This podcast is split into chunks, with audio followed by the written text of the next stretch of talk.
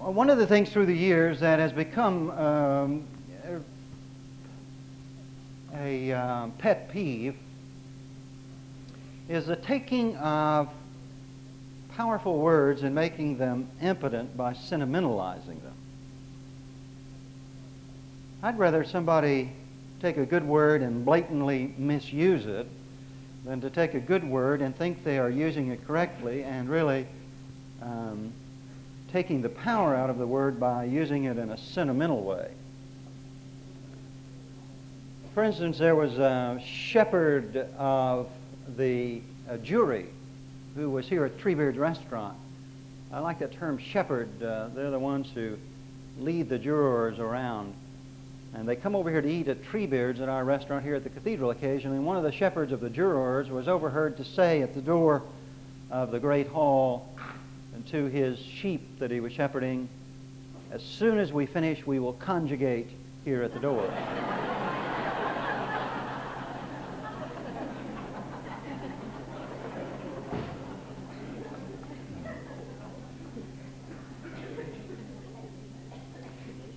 He could have misused the word conjugal.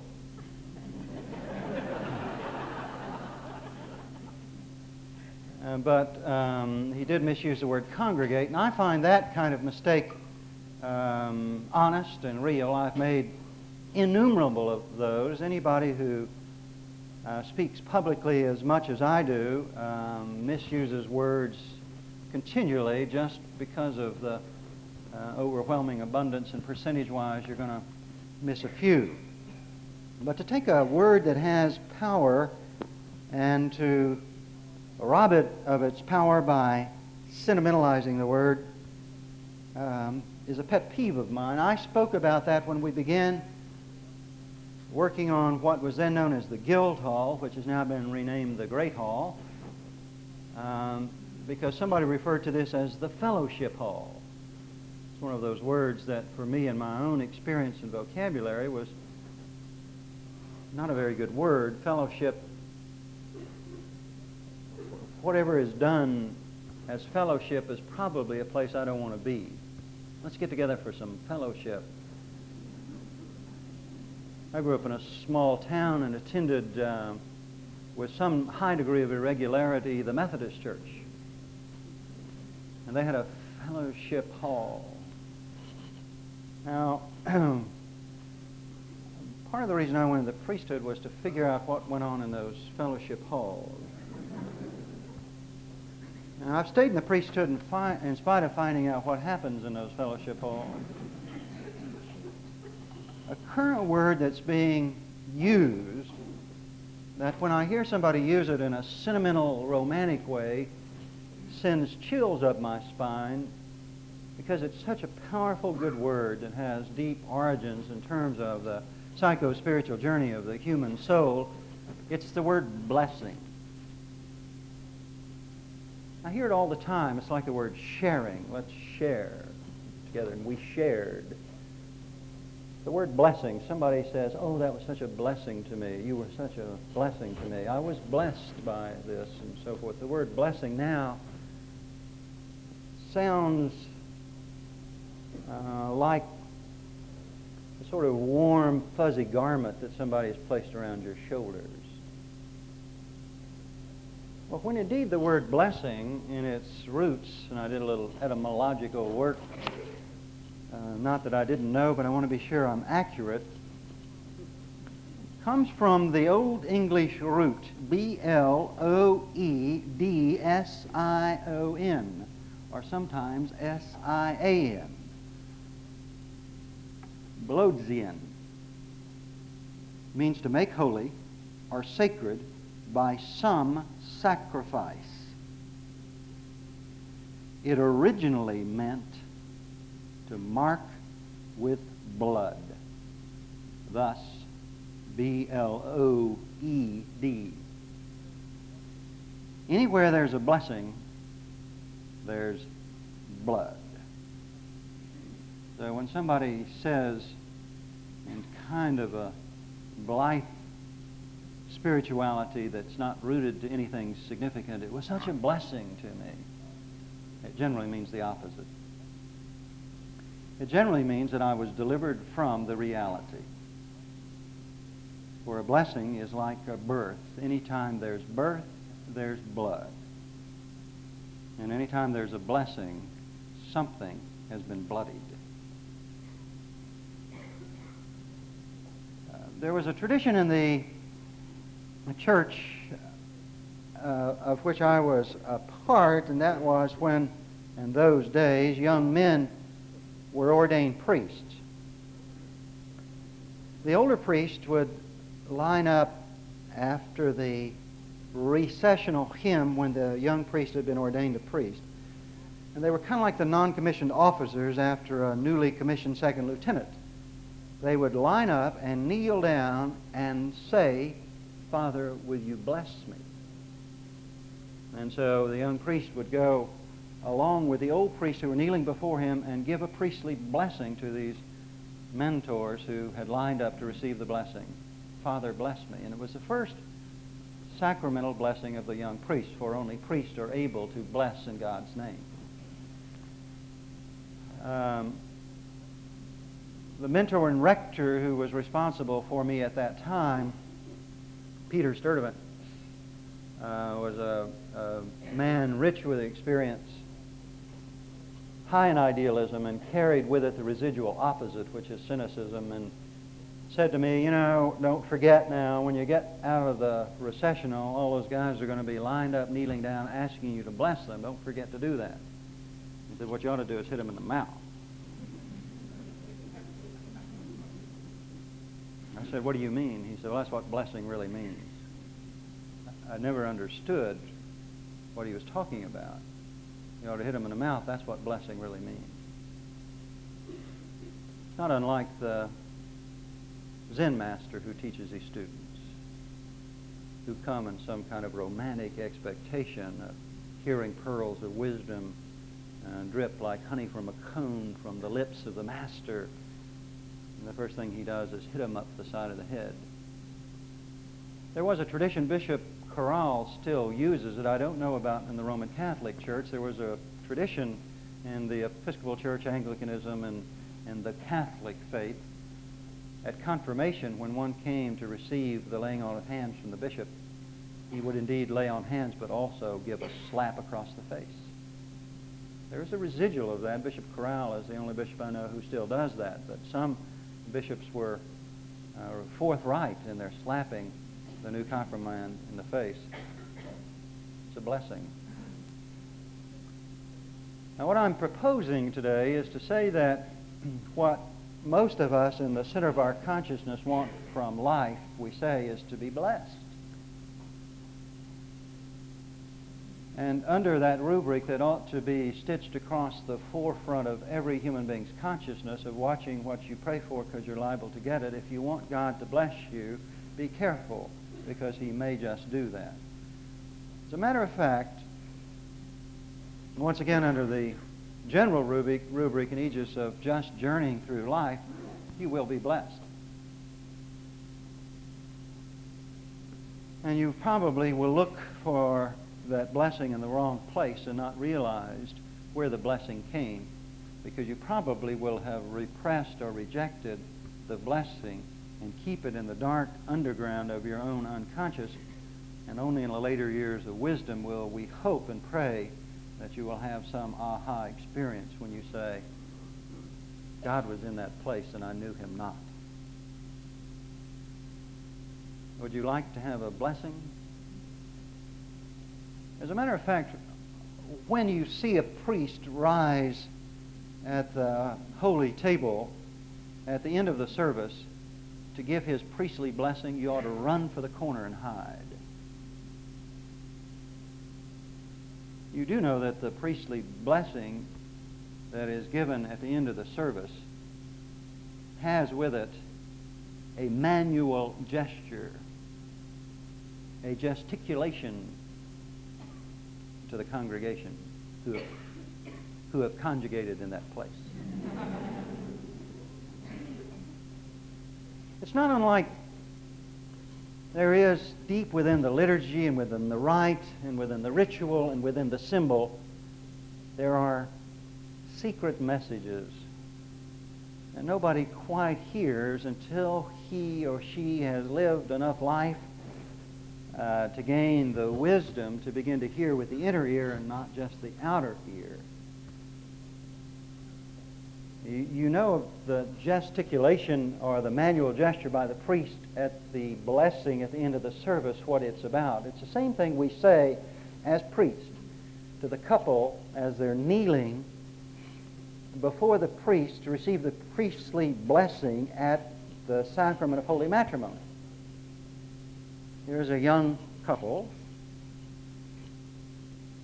immature usually in experience, high in expectation, have come before the dearly beloved to commit themselves for better, for worse. They really mishear that. They think it's for better or worse. And when given the choice, I'll take better. It's for better, for worse, for richer, for poor. Not usually hearing the subtlety of what's being called for in that commitment. Until death us do part, of course, at that stage of ego development, death is not a possibility. And the priest, before he puts his hands upon them to give them the touch of death, makes the sign of the cross. But he says that you're committing yourself to the way of life, which is the way of the cross. How romantic. Let's live our lives the way of the cross. Um, passion, in that sense, has a very clear understanding. I refer you to the passion narrative that we rehearse in Holy Week. If you want to know what the way of life is, it's the way of the cross. And so the priest says that the way of life you're embarking upon is the way of the cross. And then he makes that gesture. So anytime that the priest gets up to bless you, you know, to run for the corner, hide under the pew. Because something radical is going to happen. The blessing is the creation of the mark of blood.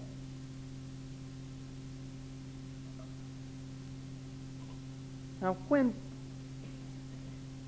somebody says to you, Are you over here? or you even find uh, coming to your own lips a sense of what a blessing that was, or you've been just a blessing to me, or what a blessing your word was,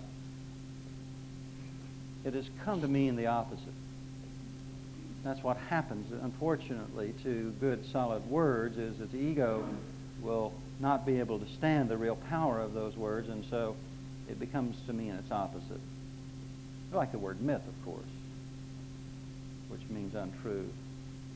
Or the word fantasy, from fantasia in the Greek, which means the ability to see something. It's a fantasy, it's a myth. Or the word comfort, which is from the Latin cum forte.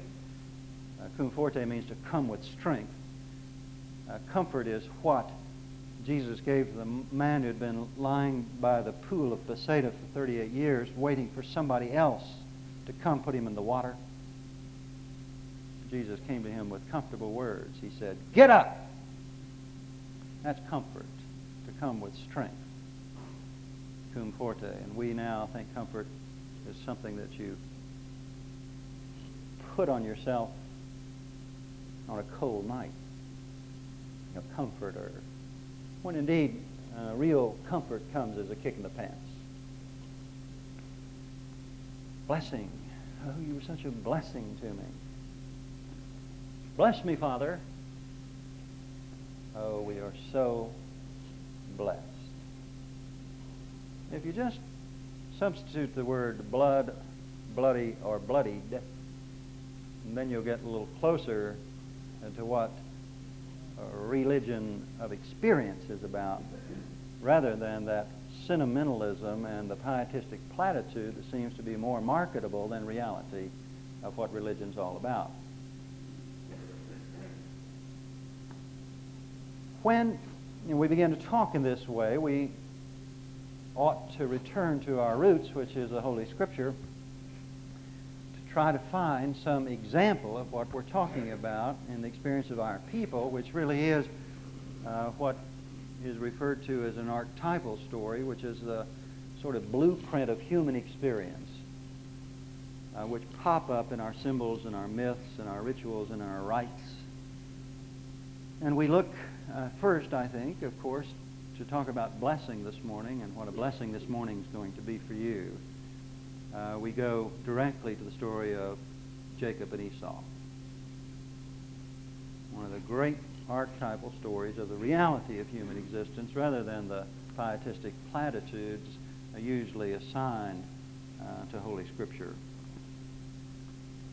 Scripture does, as I wrote on the bulletin last week, Scripture does at least this for us. It bridges the gaps between uh, what we know and what we don't know or can't know. Bridges the gaps between that which is humanly possible versus that which is impossible for the human.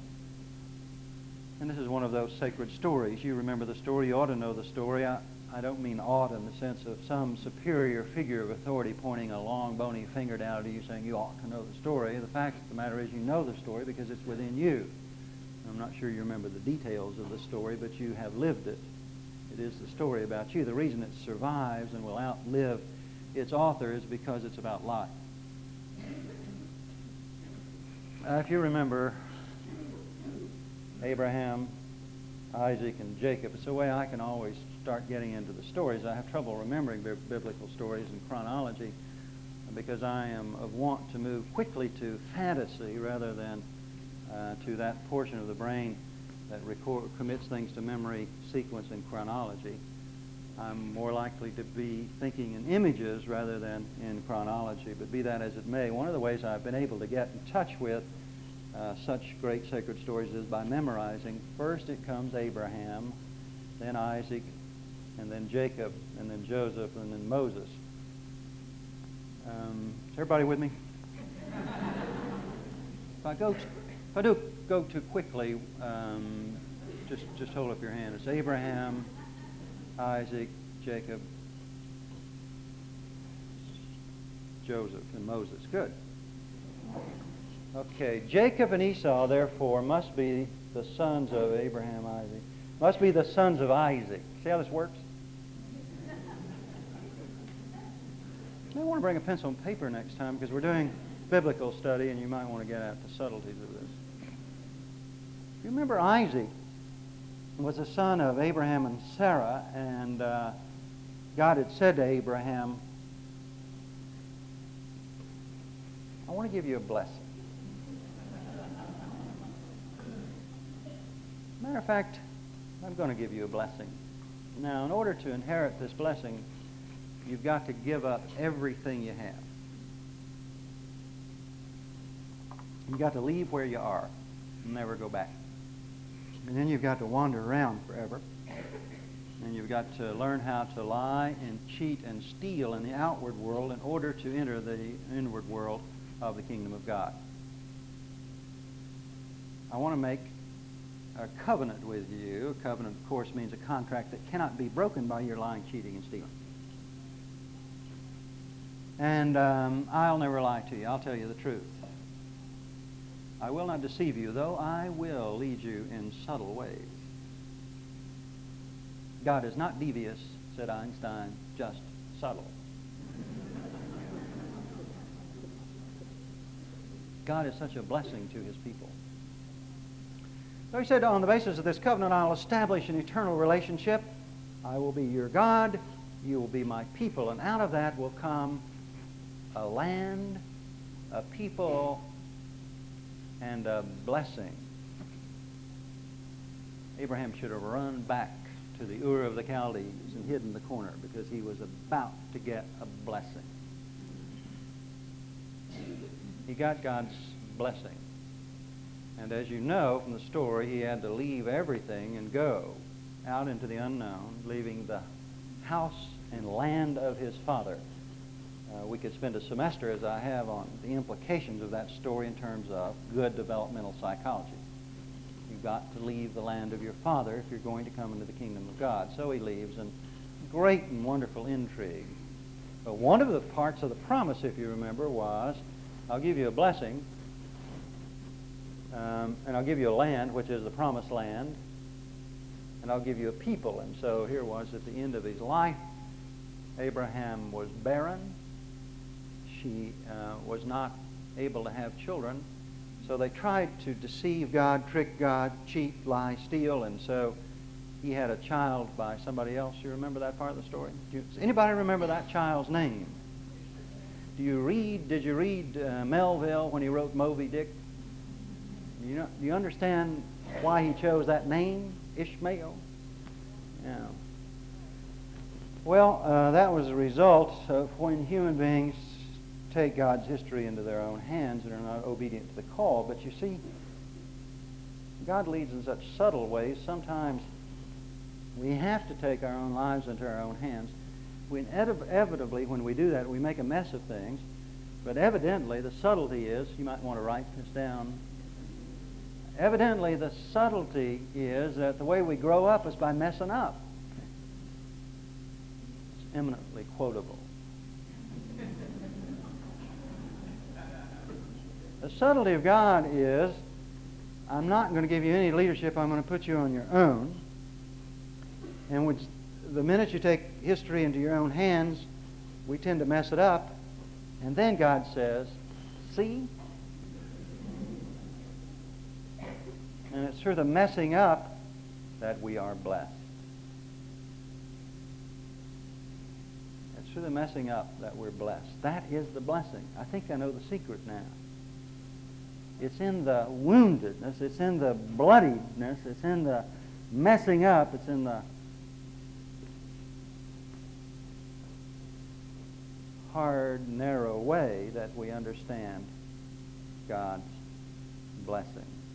Because out of that messing up, we grow up. There seems to be no other way.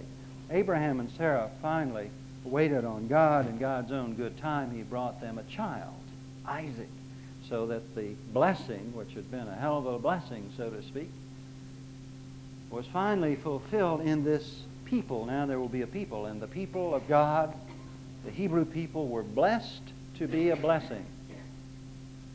Have you looked at the history of the blessed people? Um, you're such a blessing to me. What a blessing your word is to me. When somebody says to me, What a blessing your word is to me, I feel like I have said nothing. blessed to be a blessing. So they finally got the people. This was this boy, Isaac.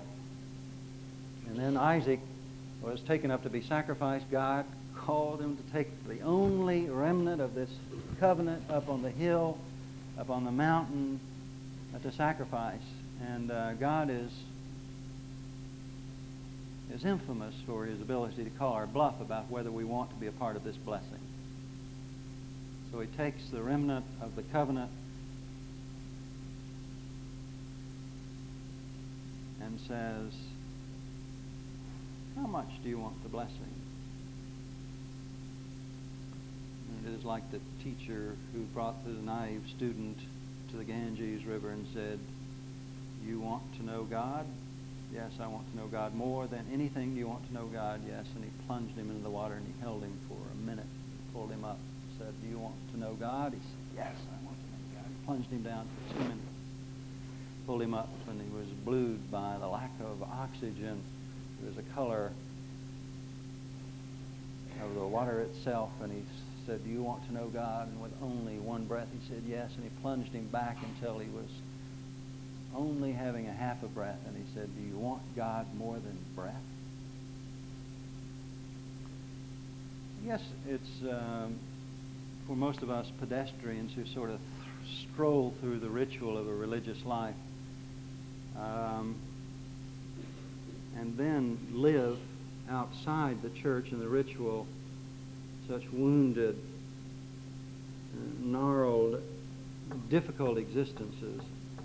And we feel like if we were more religious, that these things wouldn't happen to us and we split off our religion from our real experience, and we are driven farther into inferiority because we feel like that we haven't been religious, and that's why God has visited us with such curses, when indeed the opposite's true, and that is that what's being lived out ritually is not real life, it's only pointing to real life, and that the real religious experience is in the woundedness. That's where one experiences God. What happens here, of course, is the ritualizing of the life cycle and the reality of living. So what happened to Isaac? Well, Isaac had two sons by Rebekah, if you remember, twin boys, Jacob and Esau. Even in the womb, they were fighting, so we're told. Now, what they were fighting for was dominance. And as you know, the whole idea of genealogy in the Old Testament is very important because the leadership of the tribe and the people is passed on from father to the firstborn son. And so there was great fighting even in the womb for the dominance. But Esau was born first, Jacob second. Esau was born and he was a hairy man. He was the color of red. And Jacob was a smooth man, and the etymology of that word really from the Hebrew means cheater. And if you remember, since Esau was first born, he had the birthright and would then get his father's blessing in order to become a leader of a great nation of the people blessed to be a blessing uh, to the people. Well, Esau was a, a, a red man, and that red is a symbol of instinct. And he lived primarily by instinct. He was a hunter gatherer. He was a man who was born for the outdoors, and one who was to go on an outward journey by instinct. And you know, the color red also is the same color we use for the devil, which is what the church has done with instincts. Now, we say the instincts are bad, and so we've made them like that Dionysian god who was half animal, half man, cloven hoofs. And so we've made the instincts the devil, and so we have devalued, and then we paid a great cost for that because we are people of instinct who ought to own our instincts. If you've heard me lecture on this before, I believe our instincts will lead us to God because our sexual instinct, our desire for hunger, and our desire for safety and rest uh, all eventually lead us to God. Holy matrimony is the blessing of our instinct. The Holy Eucharist is the blessing of our lives. And so our instincts lead us to the blessing. So we have a wonderful split here between the outer world and the inner world because Jacob was a man of the tents. That is to say, he lived on the inside. he lived with his mother, Rebecca. He had a huge, incredible mother complex. But he learned a lot from his mother in the tent, evidently, and what he learned was the wily, beguiling ways of the feminine.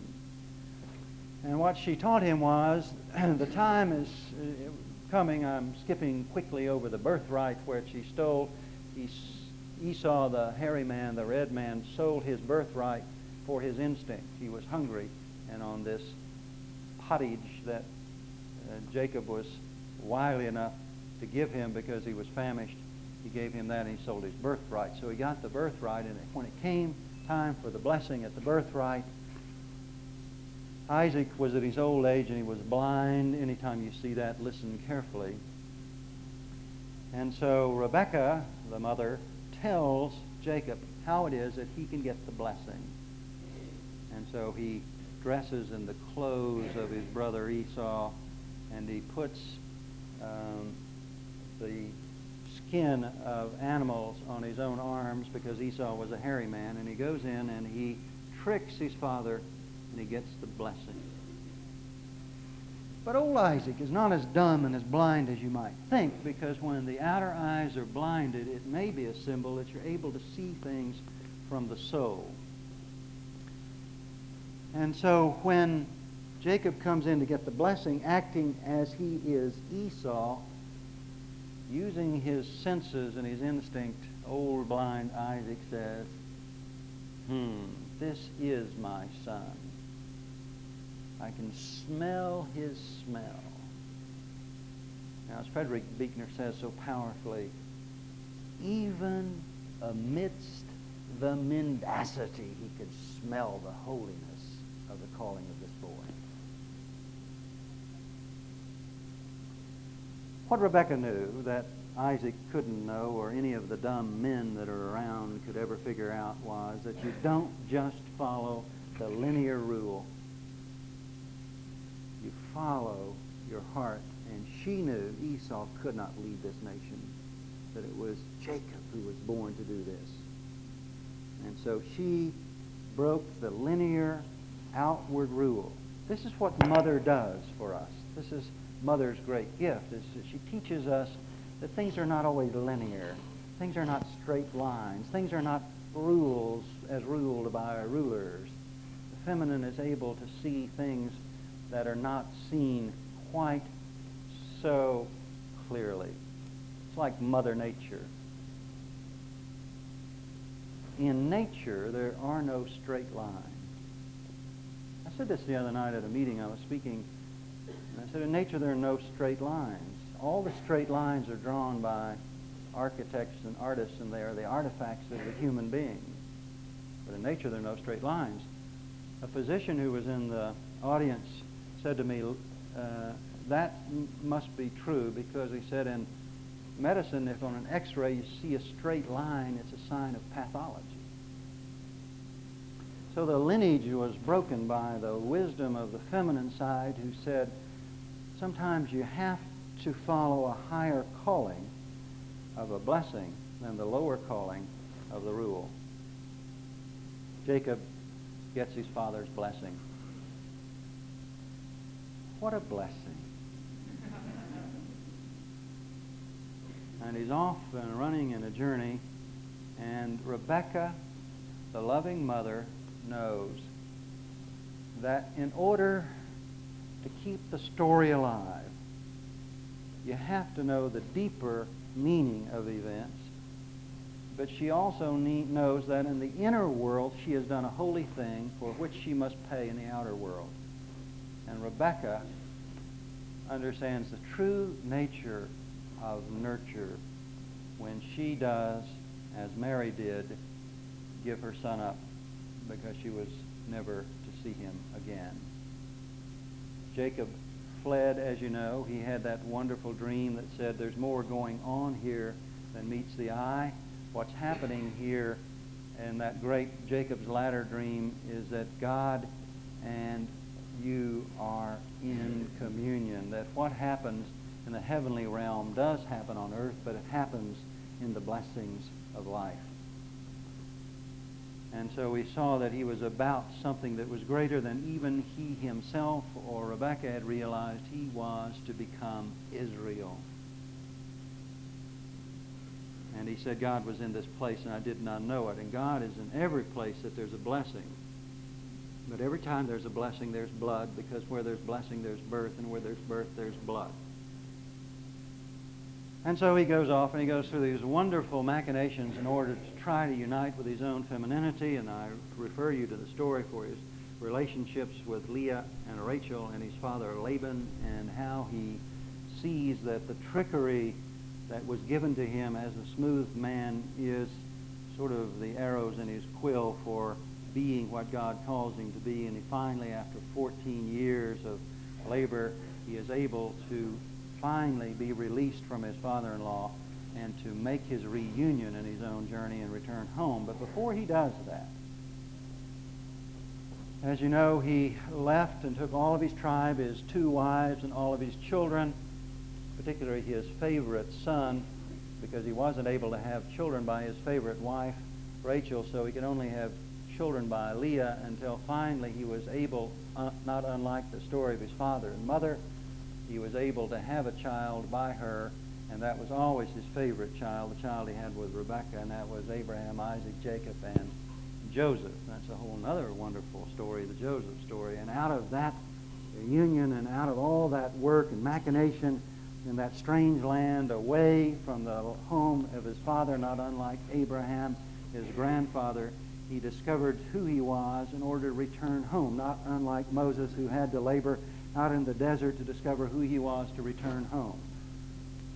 And so he returns home, and before he can go home for reunion with Esau and with God, he is at the Jabbok, and he sends everybody on, and he knows that there is one more peace before he can go home, and that is that he has to get not just the blessing of his father, but the blessing of God.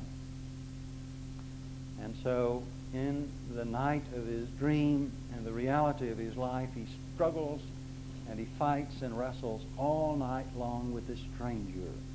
Who is the stranger? Is the stranger God? Is the stranger an angel? Is the stranger Jacob's own dark side? Or what is the difference? And so he asked, after struggling and fighting all night long, he asked the stranger or God or his own inner self, I must now have my own blessing. And watch out. He finally gets the blessing. He is renamed Israel because he is to become the nation. And yet he was deeply almost mortally wounded. And he was wounded, as the scripture says in such a wonderful euphemism, he was wounded in the hollow of his thigh. Would you like to have a blessing? We are blessed in our woundedness. We are not blessed in our gifts. We are not blessed in our achievements. We are not blessed in our resources. We are blessed always in our woundedness. The wound is the blessing, and I don't know why we don't understand that, except I think I understand, is because it hurts so much. And it takes us so much to the edge of that we dread most in life, and that is non being. If you want to get close to God, you're going to get as close as you can to non being. It's only in abandonment that you can understand abundance. It's only in near death that you can understand life. It's only in the mistake and the chaos that you understand something of the truth and order. I don't know why it's this way. I don't think it's deceitful, but it sure as the world is subtle. And so if you don't learn anything else, learn to not use the word blessing lightly because it means woundedness. God blessed his son on the cross. That's the way of life. I've been called to another place. but before I leave, I would like to give you a priestly blessing. Lock the doors. And I hope never again in your life will you take, with any degree of sentimentalized, romanticized religion, a blessing. Because I'm blessing the woundedness that you have in your own life. That is your making. You will walk through the valley of the shadow of death, but you need not fear evil because there's purpose in that, because you've been blessed. And the way of the cross is the way of life. There is no other way. And may the peace of God, which passes all understanding, keep your hearts and minds in the knowledge and love of God and of His Son, Jesus Christ our Lord.